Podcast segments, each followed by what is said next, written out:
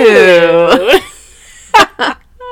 we laughed this that was so creepy. Hello. Hello, welcome back to Diagnosing a Killer. I'm Koel. And I'm Kenna, if you can't tell, because we sound the same apparently. we do.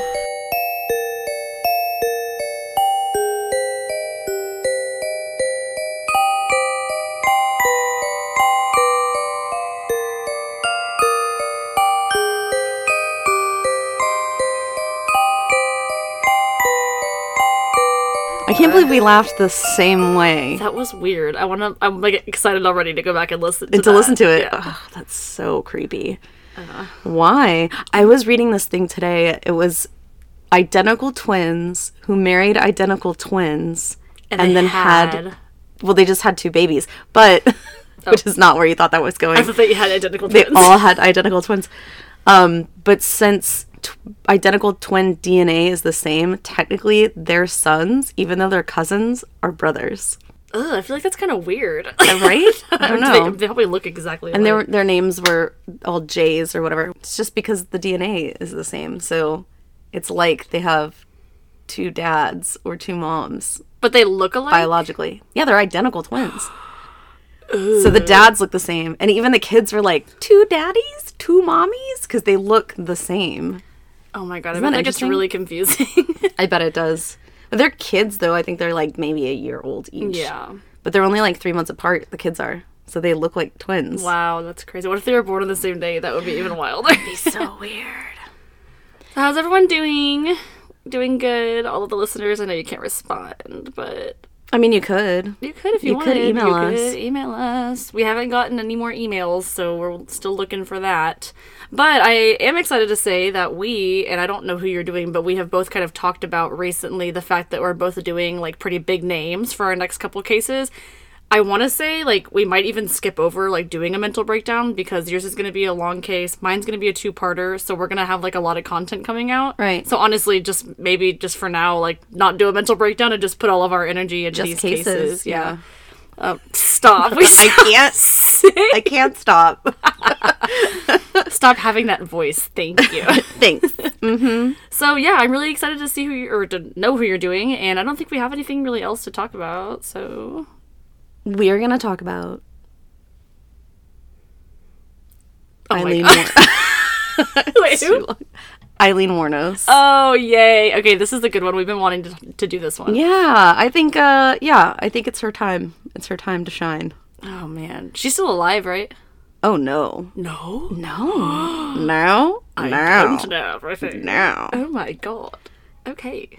Diane Wuornos was just 14 years old when she married 18 year old husband Leo Pittman in June of 1954. Not much to say about Diane at this point. However, Leo was in and out of mental institutions and prisons. Keep in mind, he's only 18 at this point. Yeah, this is already going downhill. This is great. Almost one year later, the couple gave birth to their first child named Keith in March, and Diane would find herself pregnant again in 1956 with a daughter named Aileen. Hmm. Before Aileen's birth, however, the couple would divorce. She was like, I think she was like born two months later. Hmm. So Leo had actually suffered from schizophrenia and was um, his whole life. I'm assuming, but schizophrenia at 18 though. That's when it usually starts. in Really? men, like late teens, early twenties. So But he was already in and out of mental institutions before that. So some. Well, you know, in Andre Thomas's case, you you saw signs of schizophrenia when he was like ten, That's eight and true. ten. So it, I mean, it's not a cut and dry thing about Right. when it starts. uh, Leo was actually convicted of s- sexually assaulting a seven-year-old and beat her, and he was actually incarcerated for his crimes two months before Aileen was born, That's disgusting. and that's why Diane filed for divorce. well, good for her. Right? Well. Let's not pat her on the back just yet, all right, y'all? Let's just not do that. So Aileen Pittman was born two months later. Um, so Diane was now 16 years old at this point with two children. Ooh. That's, I mean, but then it's like what the fifties. I mean, that wasn't that uncommon. Yeah, but it wasn't the 30s. no, it's right. Yeah, in the 50s. And, and keep in mind, this is after World War II. Yeah, So, you know, a lot of people were having babies. yeah. Diane struggled to provide for her two children. So, after four years of struggling. Um, by 1960, she decided that she couldn't take care of her kids anymore, so she ended up dropping them off at her estranged parents' house. Okay. So the kids' and- grandparents, Okay. but they weren't on good terms. So she's just like sayonara. She's like, "Well, this is like the closest slash not closest way of like still having my kids." Okay, that doesn't make any sense. But she just dipped. She straight up dipped. I think she ended up moving to Texas. Hmm. So, another fun fact about Diane's parents is that they're both raging alcoholics. Hmm. So, although the children did not know that the people that they began to live with were actually their biological grandparents, they thought that they were their biological parents. How old were they when they got dropped off? Uh, four years old. Four and five. I feel like that's old enough though to not know that those aren't your parents. But you just like think of, you know what I mean? Like if you were just told that those are your biological parents, that's true. They I guess. actually legally adopted them as well within this like few months that they gained. Well, yeah, and to be fair, dad wasn't around, and mom might have just been like, "Oh, I'm." Just I'll say dad wasn't around. Yeah, he was in a prison for a horrible crime. But yeah, that makes maybe they were like, "Oh, that was like your adoptive mom, like your foster mom, or oh, whatever," and we're your real parents. Yeah, She exactly. you She was to just watching you or hmm. something. So they understood that these grandparents were their biological parents. So the grand, like I said, the grandparents legally adopted them. But over the next, you know, formidable years that the kids would have, essentially Aileen and supposedly Keith um, were actually physically and sexually abused by the grandfather. Oh my god. So her grandfather would actually, content warning, not if that one wasn't one already, but um, her grandfather would actually allow his friends to also abuse the kids. Yeah. That is literally so fucking It's disgusting. so gross. And like, in what world are you going over? Like, hey, you got any children for me to abuse? Like, Right? let's just make this like a group fucking thing. Like that is so so, gross. gross. It's disgusting. So, of course, you know, um, Aileen, being taught this at a very young age, she Yeah. began to be sexually active with boys in school. Um, and then she would actually start using this, uh, using sexual activity to trade things for like food and Yeah. drugs and cigarettes. It's like a form of payment. Yeah, and she's like 11, 12 years old at this point. Oh my god. So she used this at a really young age. This was like an asset to her.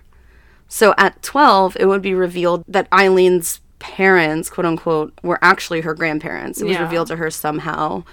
And so at this point, she's like, well, fuck you guys. Like, you know, I have no want or attachment to you at this Yeah. point. So in 1969, Leo Pittman, who's Aileen's bio dad, he actually committed suicide in prison. Um, and so she never met her biological father. Yeah, because he was gone before she was born and then in prison. Well, and then she didn't, she just thought that these people were her Yeah. biological parents and didn't know who her biological parents really were. And then learning that these people aren't your biological parents, but you want to know more about your biological parents, but when But was he really worth knowing? unalives, huh? Was he really worth knowing though? No, that he's a total piece of shit. It's not like he was a good Yeah. guy. like so. I actually put that in there. yeah. Not that he sounded like a great dude or anything. Yeah. So by 14 in 1970, Aileen would actually find herself pregnant by one of her grandfather's friends. Oh my god. That's In that- so gross. In that same year, Aileen's grandmother would actually pass due to cirrhosis of the liver because they were constant alcoholics.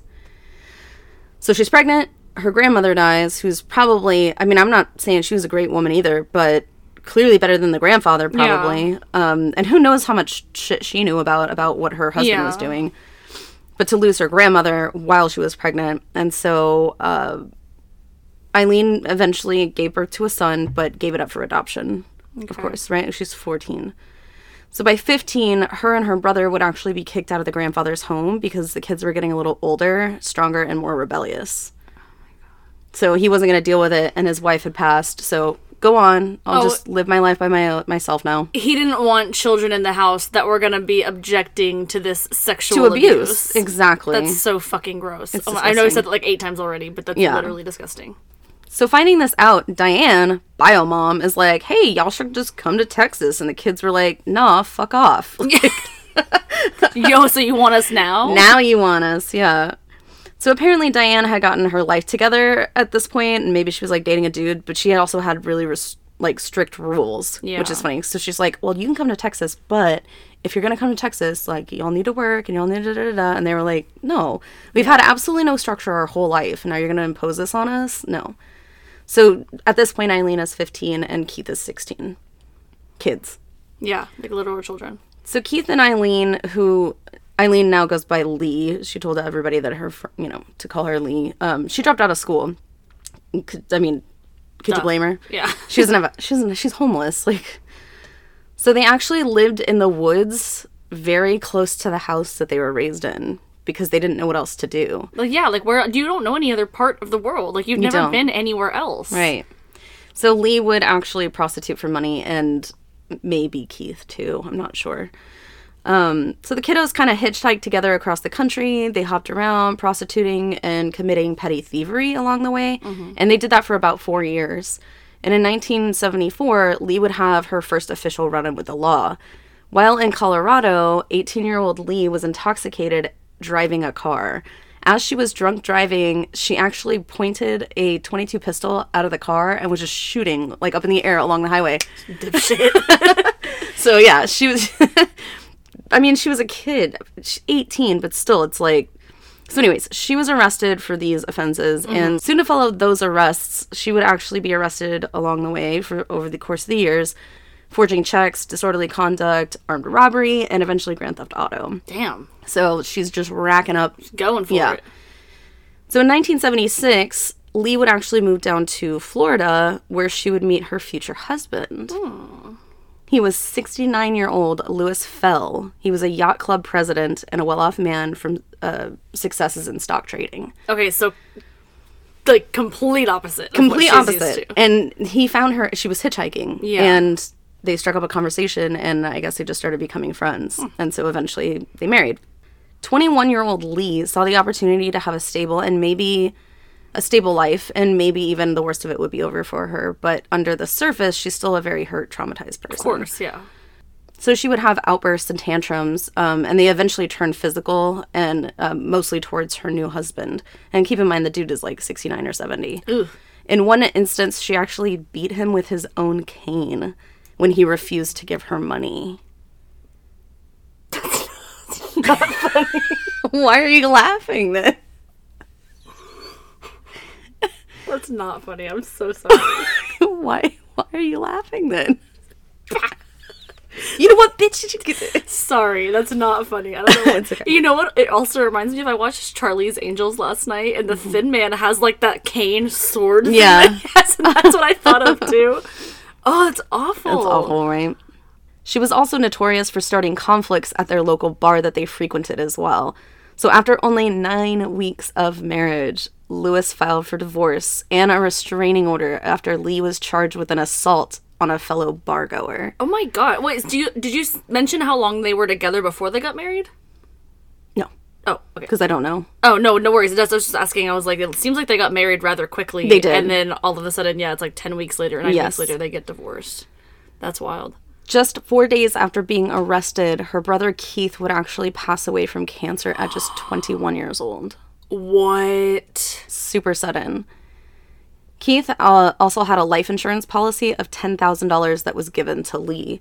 Lee would need all of two months to go through $10,000. Oh my god. She brought, uh, most notably, bought a luxury car only to total it short, shortly after that. Okay, so all of these things are against her. Like everything from childhood, like on, like I'm not at all trying to say that she kind of has a past for acting this way, but like, what would you do if you were in that horrible. situation? Like, And- I would probably be a maniac drinking as well. Oh, of course, know? of course. I would be a party idiot.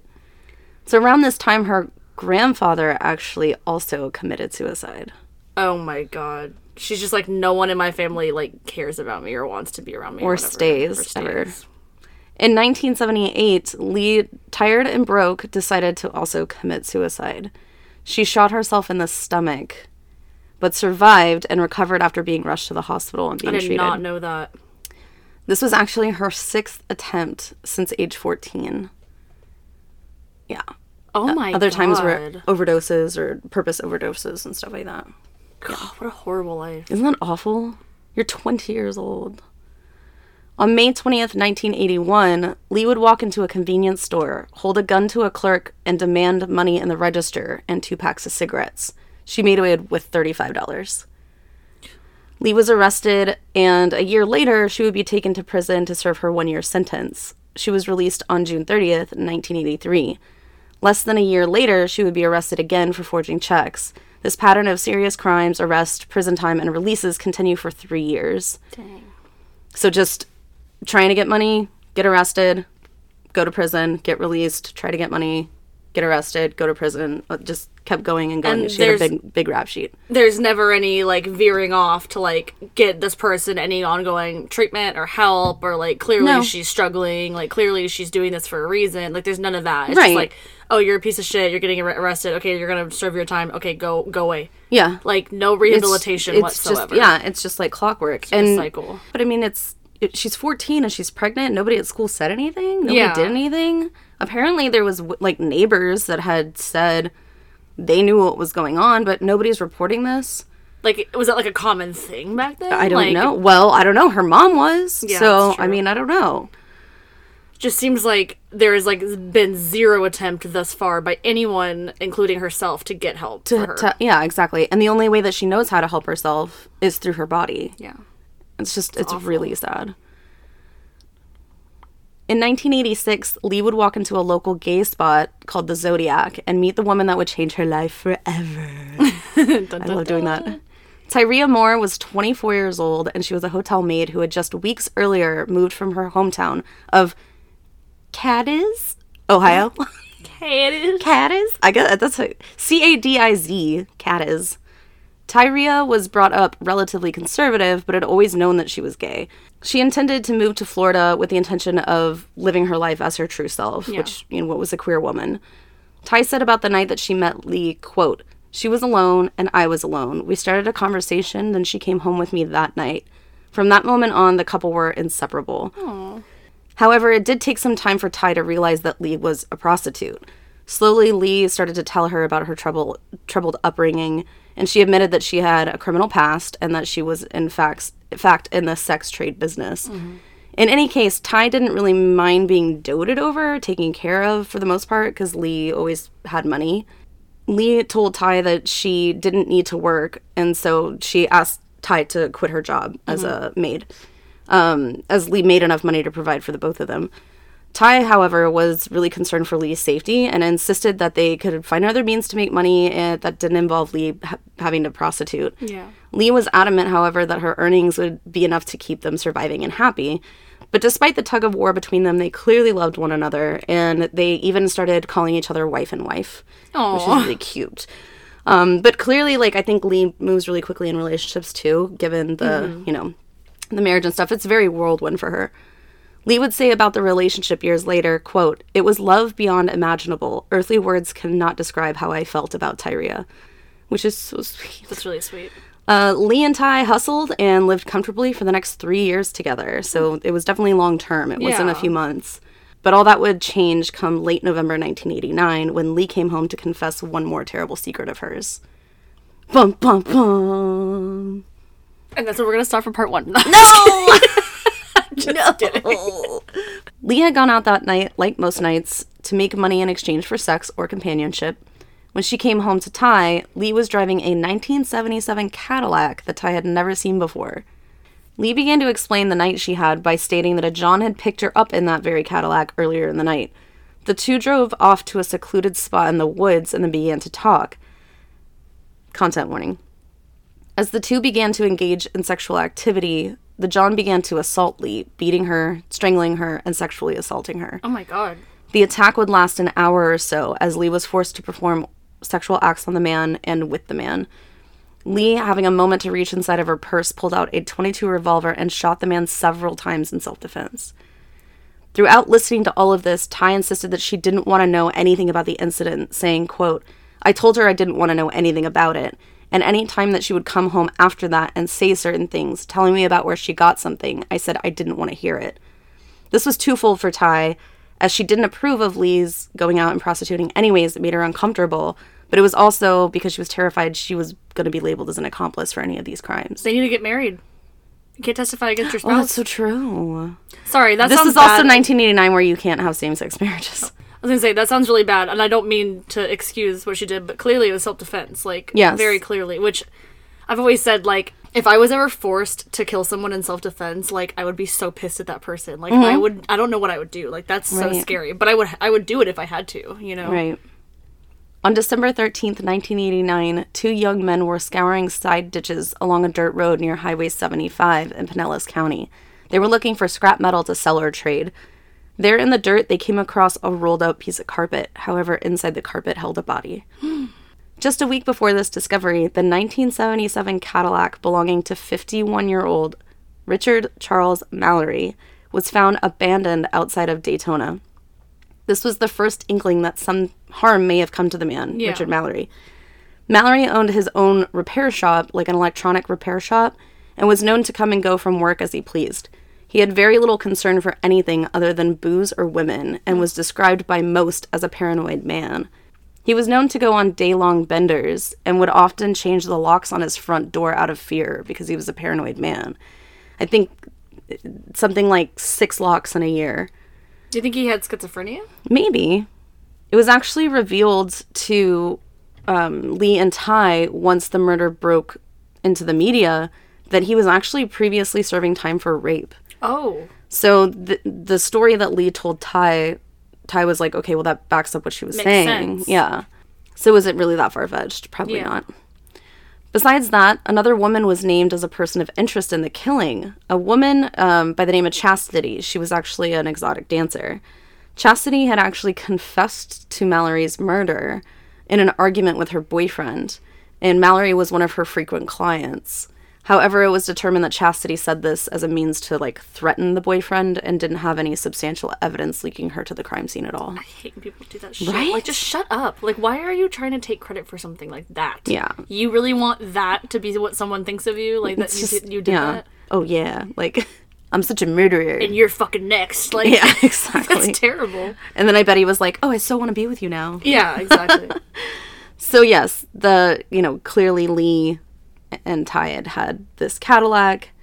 Mallory went missing, quote unquote, but nobody knew he was missing until his Cadillac was found, and they found that very unusual. Um, but then after that, the case went cold once they interviewed Chastity, and she wasn't linked. David Andrew Spears was a 47 year old construction worker whose truck was found along Highway 75 in May of 1990. He was declared missing shortly after his truck was found.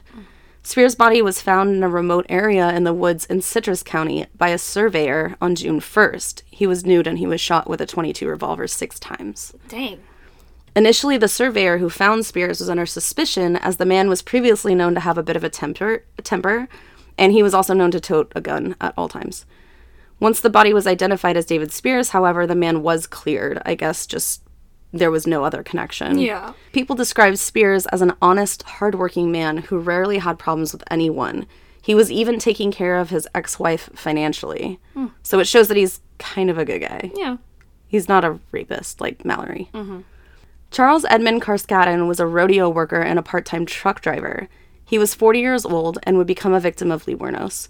His time of death was determined to be somewhere around the end of May 1990. His nude body was found June 6th in the neighboring county of Pasco County, but along Highway 75 as well. He was so badly decomposed he couldn't be identified right away. Carskaddon was shot nine times with a 22 revolver. The detective on the case had heard of a similar MO in Citrus County Yeah. um, of a nude man being shot multiple times and thought it was not likely the first time that the crime scene that he was at that this perpetrator hadn't killed before. Because, again, nude body and then, you know what I mean? Yeah. It yeah, so it's definitely the same MO if she had one. So he decided to notify surrounding counties of this investigation that he had. Lee at this point had been driving Carskaddon's car, and he act- she actually um, pawned a pistol that was usually tucked in between the seats. Dumbass. Right? But okay, so really quick, the first murder was the self defense one, and then she like hid his body in that rug Carpet. or whatever. Yeah. And then it kind of seems like the second and now third murder weren't self defense, and she kind of realized the first time that hmm, kind of didn't like hate that, you know. But Right. You did mention that the first gentleman that was found was not a rapist, so I'm interested. Yeah, interested Spears, David Spears. Um, yeah, the, by all accounts, he was a good dude, and even to take care of his ex-wife financially. Yeah. like not like an alimony, but like just, Just because. Mm-hmm. between them, the two of them.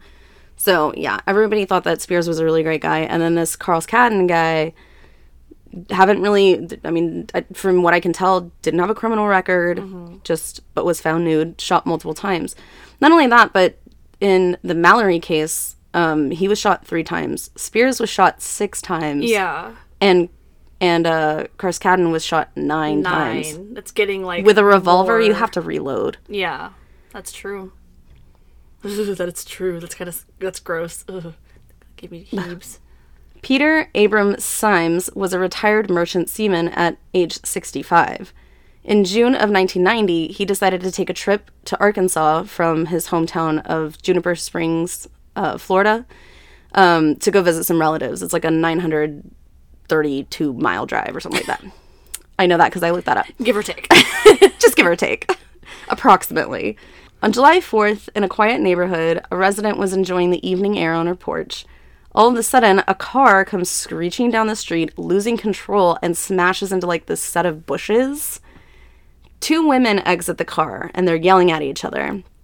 They start ditching beer cans on the side of the road, and at one point, the brunette became very stoic and quiet. The bright blonde, however, continued to yell. The blonde noticed the woman sitting on her porch and becoming increasingly invested in the scenario.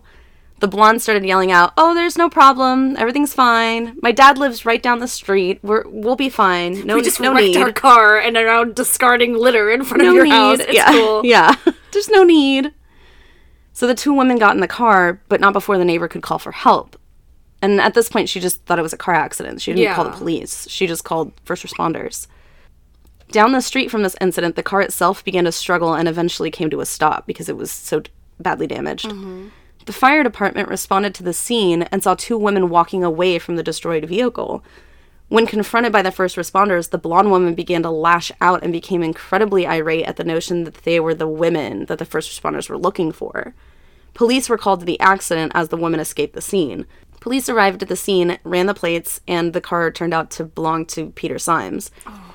Inside the car, police would find two crucial pieces of evidence. One was blood smears all throughout the car, and one was a palm print that belonged to Aileen Wuornos.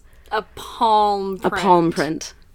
So earlier. That's earlier, like a big piece of evidence to miss when you're like trying to. I guess she wasn't trying to clean if she was just trying to, no, like, she was just trying to get the but- shit out of there. Yeah, but they knew it was Aileen's because when she pawned that other dude's gun, they they take handprints. Yeah. and not only that, but she's been throughout the system. Sketches and information was put out um, to all officers in the area to try to locate the two women, including Lee. Unfortunately, Siems's body would never be found. They only found his car, and they just assumed that. So who was the died. other woman? Her wife, perhaps? Ty, now realizing that they were wanted by police, decided to flee to her sister's place in Pennsylvania.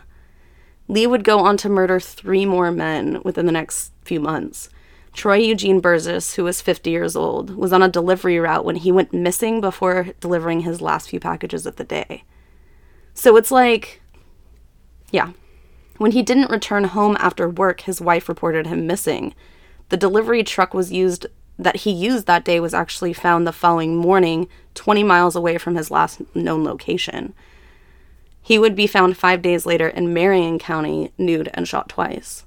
Oh my god. So it's not okay. So here's the thing: is that if if if every single one of these men were in a situation where they were picking up a prostitute, why would he do that mid delivery? yeah, exactly. No, it seems like she originally had this first kill where it was, you know, self defense, and then she graduated to, okay, this is easy. I can get these guys alone and vulnerable and mm-hmm. naked. Then I can do this. And now steal it's their like, money and have a transportation. well, now mm-hmm. it's like, well, shit, maybe I don't have to fucking do, be a prostitute or you know sell my body to get these men. I can just do it, you know, Yeah. whenever. Like it kind of seems like it's graduating.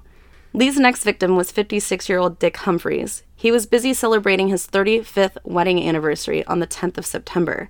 However, by the next day, he was reported missing. the retired. The retired Air Force major and former chief of police was found on the 12th of September, fully dressed, but shot seven times in the chest and the head. He too was found in Marion County. Former chief of police. Now she really fucked up on that one. Yeah. Because these guys are never gonna sleep until they figure out who the fuck did that. Nope. So keep in mind they're looking for her. They know Yeah. who she is. Oh, they know it's her the whole time. They know it's they're looking for her. Well, at least at least Or for that one murder. at least yeah. wanted as a person of interest, maybe not for the murder. ballsy. Because they at least want to interview her and say, Why did you have this man who's missing's car? They don't know he's actually dead because they've never found him. That's true. Ugh. Walter Antonio was 62 at the time of his murder. He was a trucker and security guard. Antonio was found halfway clothed on November 19th, 1990. He was shot four times. He had been murdered sometime within the last 24 hours of being found. So they knew she was in the area. They're catching up to her. Catching that tiger. And uh, remember, Lee is on her own at this point. Ty Yeah. is not there. Ty Yeah. is in Pennsylvania. On January 9th, 1991, Lee Wuornos was found at a biker bar and brought in on a warrant from a previous failure to appear case. While in a holding cell, police tried to locate Ty in Pennsylvania. Ty agreed to come back to Florida in an attempt to cooperate and strike a deal with police. Detectives agreed to supply Ty with food and alcohol while being posted up in a hotel with the intention of coaxing a confession from Lee while she was in jail. So this is the ninth, right? She was arrested on the ninth. This was with the agreement that Ty would serve no um, time whatsoever yeah. for any involvement that she had. At first, Lee was really suspicious of the conversations being recorded. Ty even said that she was coming into town to pick up some stuff that she had left behind. Like like months later. Yeah. Yeah, She that's was like, "Oh, odd. I'm coming like to come pick up some stuff." Yeah, this is like six months later. Yeah, I was just in the neighborhood, even though I live across the country. She had to come up with something Yeah. because I mean, you know, she knew she was in in Florida. yeah. So again, Lee was super suspicious of why Ty was even calling her. She tried to speak in code to not elude police to her being a perpetrator of the murders. Lee would. And it's weird stuff. It's like, oh, go get the ink pen of the da- da- da," like, you know, and Ty's like, I don't know what you're talking about. but Ty knew that she was being recorded, that they were being recorded. Yeah. And so she knew she couldn't be held responsible for any of the crimes anyways. So Ty became very bold with her speech after a while, and after a few days of seeing no extra charges brought upon the two of them, Lee started to get comfortable. Well, yeah, and also Ty can pretty much say whatever she wants and makes Aileen comfortable. Like, oh, you're sa- you're incriminating yourself, so obviously we're not being recorded. Right, exactly. That's so scary. Over the course of 11 phone calls, Ty begged Lee to tell the truth about her own involvement in the crimes and to admit that Ty was completely innocent of all crimes. And she was saying, like, you know, if you don't confess to all of this, they're talking about putting me away and all sorts and being your accomplice. Yeah. Like, I need you to confess that you did all of this, essentially guilting her. Lee was quoted in saying, quote, You're innocent. I'm not le- going to let you go to jail. If I have to confess for everything, I will. So, on January 16th, 1991, Aileen Wuornos confessed to all of the murders that she had committed. Oh my gosh. So this is just, what, seven days, a week later? yeah. She claimed that it was all self defense from the moment that she started to admit it. On January 27th, 1992, so this is a year later, Aileen Wuornos was convicted of murder in the case of Charles Mallory. I didn't go into the trial stuff. It's pretty cut and dry. Yeah. She she, confessed. admitted, yeah. Yeah. The judge denied her defense attempt to uh, admit Mallory's criminal record into evidence, however, and also denied this um, on grounds for a retrial. So they didn't admit the fact that he was a rapist Yeah. and that he had served time for it. It was not admitted into evidence. Which means that her conviction or her charge is going to just be that much more because it wasn't self defense. right, exactly. Defense, or the She's jury's trying to claim self defense just based on that one night, that one action, not his previous record Yeah. of this being a problem for him. And so, because of that, they she tried to take it to a retrial and said, "I want a retrial with this evidence submitted," and they denied her Damn. straight up. Uh, but I mean, at the same time, though, like she confessed to like multiple murders after that in cold blood, so they're probably just like, "Fuck you," like, sorry, like even if, Well, she was saying all of them were self defense at this point. yeah, that's what I'm saying. Though Yeah. they're like, okay, even if that one was re- truly self defense, like you still did this and that and the other, like Right, multiple yeah. times afterwards. Which I don't know. I I think well, she is charged later for other ones. So I think this is just the Mallory case. Mm-hmm. Oh, I so I don't think. I mean, I don't. I yeah. So once these requests were denied, um, Aileen was really discouraged, and um, she would eventually plead no contest to the murders of Dick Humphreys, Troy Burgess, and David Spears. What is no contest? Um, it means I'm not going to admit to it, but I'm also not going to fight it. Oh, okay. Yeah. So it's kind of like in between Like indifferent. guilty or no guilty or n- no guilty. Guilty, Guilty or no no guilty. so she did admit on the stand however that mallory had raped her violently but that these three men had not mm-hmm. although they quote began to. So she was saying oh. well they didn't technically but they were starting to. So I just killed them before they could do it. before they could do it. Which if you What? It's a gray area. Well, I just it's so hard for me to think about that because if she's traumatized from that event, any sign or detail or even paranoia she might have could manifest that way, you know? I mean, clearly these men were naked. Yeah, but at the same time, like if these men weren't violent, like it seems like they weren't, she could have probably just left as Left. well. You know That's what I mean? Rather yeah. than just killing them. Wuornos would go on to plead guilty in both the Charles Carskaddon and Walt An- Antonio um, cases.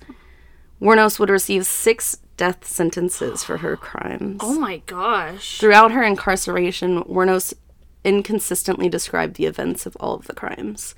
So she would tell, I know there was like this one TV interview she was giving, and she was very passionate about how these men were just awful men and all sort of stuff. And then the cameras were turned off, and she said, but you know, it was also like they also weren't that like that bad, you know? I know. There's one interview that I haven't really seen a lot about her. I haven't really watched any documentaries, Mm. but I know that there's one where like isn't she like really cold in one point and they're like, Why'd you kill him? And she's like, Oh, because he was fucking asshole. Like I just I did it. Like I just lured Oh, yeah. him I lured him over to my apartment. I just fucking killed him. Like Yeah. what do you want from me? Like she's like super just like matter of fact Yeah. about it.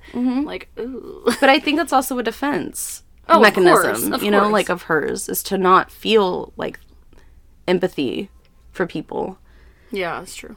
Lee was evaluated while in prison. The psychological test PCLR is used to determine the psych- psychopathy of individuals.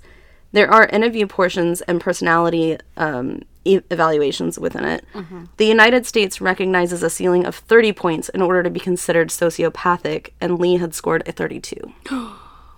Oh no. But like it seems like a shitload of nurture though. Like I feel like people that are considered quote unquote psychopathic or sociopathic, that's a lot of nature. Mm-hmm. This seems like a real I mean, I'm not saying it's not also nature, but like with her upbringing and like everything that she was put through, Yeah. it seems like a lot of damn nurture. Like She was quoted in saying, quote, I killed those men, robbed them cold as ice, and I'd do it again too. There's no chance in keeping me alive or anything because I'd just kill again. I have hate crawling through my system. I'm so sick of hearing this quote, she's crazy stuff. I've been evaluated so many times. I am competent, sane, and I'm trying to tell the truth. I am the one who seriously hates human life and I would kill again. End quote. I mean, at least she's honest. Savage. Out of everything, she's It's honest. true. But She that's knows. also you've you've seen other killers like that too. Like I can't think of any off the top of my head, but there's been some killers like the, okay, perfect example, the weepy voice killer. Do you know about that guy? Yes. Okay, he, I don't know why I can stop killing people. I just don't know why. but okay, that was a disgustingly like accurate representation. I've seen a lot of stuff about that. But he, for eh, for example, was one of those people similar to that. Is like, I'm just gonna keep doing it. Like, you need to help me. It's like, you need to kill me. yeah. Like, I'm not gonna stop unless I'm dead. Is pretty much what she's saying. And I feel Yeah. like we've heard that from other people that are sociopathic or psychopathic. Aileen Wuornos would actually begin to beg to die the last few years that she was on death row. She wanted to die so bad. She was she would go on hunger strikes, um, and she would talk about the crimes in detail more and more, only adding to that that concept of her just being this monster. Yeah. um, in order to continue to fight for the right to die earlier. She would be on death row for 10 years. Someone on death row is asking to die. I'm Sooner. not trying to be rude, but like, why wouldn't you Bump just me up. expedite the process? Bump Like, me up, You're dude. doing I- it anyway. Yeah. It's it, in she seriously she actually hired a lawyer, if I'm correct. She hired a lawyer to try to fast track essentially her execution because she was tired of being there. Also, I know that's like not easy to like do this in prison, but like she had six previous suicide attempts. Like, does she have any suicide attempts in prison except well, that's for the hunger? She, she tried to starve herself, and not only that, but she um, was also getting very paranoid at this point. Because I mean, she was a, she became a meek person, Yeah. essentially. Um, not meek mentally. Mentally, she was. I mean, physically, but she was convinced that people were slowly trying to kill her. Like they were like, why? Why isn't this death penalty thing going through? Like, you know, she just like I said, she just wanted to fucking check out yeah. and she was thinking that um, she was being harassed. She, she didn't think this, but she was being harassed by security or, or uh, correctional officers. Corrections officers. She thought that people were poisoning her food, like all this stuff. Like she, she literally thought that she was meant to suffer the last years of her life. That's what you get when you're on death row. I'm not Yeah, saying that that, but When she you kill six people, you know that. Oh yeah. But so yeah, she she definitely thought that there was some bigger thing that was going on Yeah. besides her just sitting on death row. And in reality, it's just like a fucking flaw in the system. Just like they're like, oh yeah, there's just like a there's an order of you know inmates that we have to follow, and you're just mm-hmm. not at the top of the list yet. You know? Exactly. Yeah, like- exactly. They're you know God, that's awful. it yeah super sad. Aileen Wuornos woke up the morning of October 9th, 2002, and in place of having a last meal, she only requested a cup of coffee. Her last words were quote, "Yes, I would just like to say I'm sailing with the rock. I'll be back, just like Independence Day with Jesus." June 6th, like the movie, big mothership and all, I'll be back, I'll be back. End quote. She was pronounced dead at 9:47 a.m. and um, it was by lethal injection. Damn, Yeah. that's wild. For some reason, I thought she was alive. I don't know why. I don't, man. So here's the thing, right? So Wuornos has actually been talked about being one of the most famous serial killers of all time. In the last three to four years, she has actually been labeled as a cult hero and feminist icon. It is a story about how the system could fail such a young person, and untreated trauma that this woman experienced was so great. It's no wonder that she gained such a trigger response to abuse throughout her life. And an interesting article, if y'all ever want to read anything about this, I didn't get a really good chance to read it, but I skimmed through it. Um, it's an article called How Misogyny Drives the Marginalized to Kill, which sounded really heavy. And I was like, oh shit. Damn. Yeah, so that's Lee Wuornos. I just think that again, I'll say it again, like the nurture thing has so much to do with it with all of the shit that she was put through. Right. Not that she had to go through, that she was put She was purposely as a put through, yeah. by her piece of shit, especially grandfather and Yeah. his stupid ass friends. Like I don't I don't think that any of those men maybe with exception to the first one deserved what they got Yeah. But like and i don't i definitely am not excusing her actions when it comes to that. But it's just like what the fuck do you what would you do? What would you do if you were in that situation? And then you had that clearly she's mentally ill as well. Right. so put that on top of everything else you know what? So in the Mallory case, um, the the other side of the pancake, if you will, is the fact that he had served his time, um, and I didn't specifically look up what he did, um, but it had been over ten years since he had been released from prison, and not a single other offense. And I'm not saying that doesn't make him a rapist. I'm just saying Yeah. that's the other side of the pancake, and Yeah. that, that's what the that's what the prosecution talked about devil's advocate they were saying, you know, well, you say it's because he was this way, but what about this? did you know Did you know Dang. that? Yeah. So it's like they fought to Yeah. defend a dead rapist. I mean, really? and it's i don't know man it's just that's a that's a wild story i had no idea that she was with um ty for as long as she was Mm-hmm. i didn't know that at all i also didn't know about that first you know the first murder that she had committed i didn't really know most of that story so thank you for sharing that it's a terrible awful childhood It through. and her brother dying so I, that's what I was going to say. The loss of her brother, I'm sure, is like, and you know, we talked about traumatic events triggering mental illness. Yeah, absolutely. And, you know, that moment with Mallory, you know, taking advantage of her just probably put her right back to when she was a kid. Oh, yeah, you know, and then not having the control, and then realizing, no, I'm a fucking adult. and I, have, the, control. and I have a weapon. Yeah. and I'm gonna use it. Yeah, that's oh man, that's wild. Yeah, she's definitely been a very talked about um, killer recently, even, but Mm-hmm. for for many years, you know. And when when I'm sorry, when did you say that she died? Uh, 2002. 2002. Okay, so Yeah. I mean, 20 years ago. She's a cult shit. classic. Yeah. Yeah. she's a Criterion Collection. Wow, that's that's why. Well, thank you for sharing that. I was excited to hear that that case. Mm-hmm. And uh, anything else you got? No, that's it. I just want to say one thing really quick. It has nothing to do with today's case or anything like that. But I just recently um, became friends with a girl that just moved here from Pennsylvania, and I was asking her how far Wilkes Barre, Pennsylvania, was from where she lived, and she goes, "Oh, Wilkes-Barre," and I was like, "Oh shit, I've been pronouncing that wrong forever." Wilkes Bar. It's because it's spelled B A R R E, like a ballet bar. Right. And so I was saying bar, she's like, that's pronounced Wilkes-Barre. And I was like, oh my God. Because I know that one of the cases that we've done in the past, one whoever it was, was born there. One of Oh, them okay. was. So I think it Yeah. was uh, George Banks, I think, was born there. Anyway. Uh, I think we're gonna skip the mental breakdown and we're gonna go straight into the next keep case. doing cases. I think we should just keep doing cases for a while. I think that's what we needed to do to get the ball rolling and get some more listeners. I agree. I'm also telling everyone that I've ever met about this freaking podcast. So hopefully everyone's listening. Thank you guys for joining us for another case. Please keep listening to us. If you like what we're doing, please send us an email. Reach out to us via social media. We have Instagram at Diagnosing a Killer. We have Twitter at Killer Diagnosis. Patreon.com slash Diagnosing a Killer. If you'd like to donate to the Patreon, that will help us get some merch out. We do have some stickers that we finally got printed, so we're going to send those out um, to our Patreons. If you decide to um, donate monetarily, give us an email, let us know, and we'll send you a sticker. And that does have our QR code on it too, which is pretty cool. Yes. And on top of that, I think the only other thing is diagnosingakiller at gmail.com is where you can send us an email.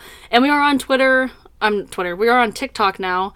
And we have our email attached to our TikTok. Yeah. So go check us out. Like, follow, share, subscribe. Share.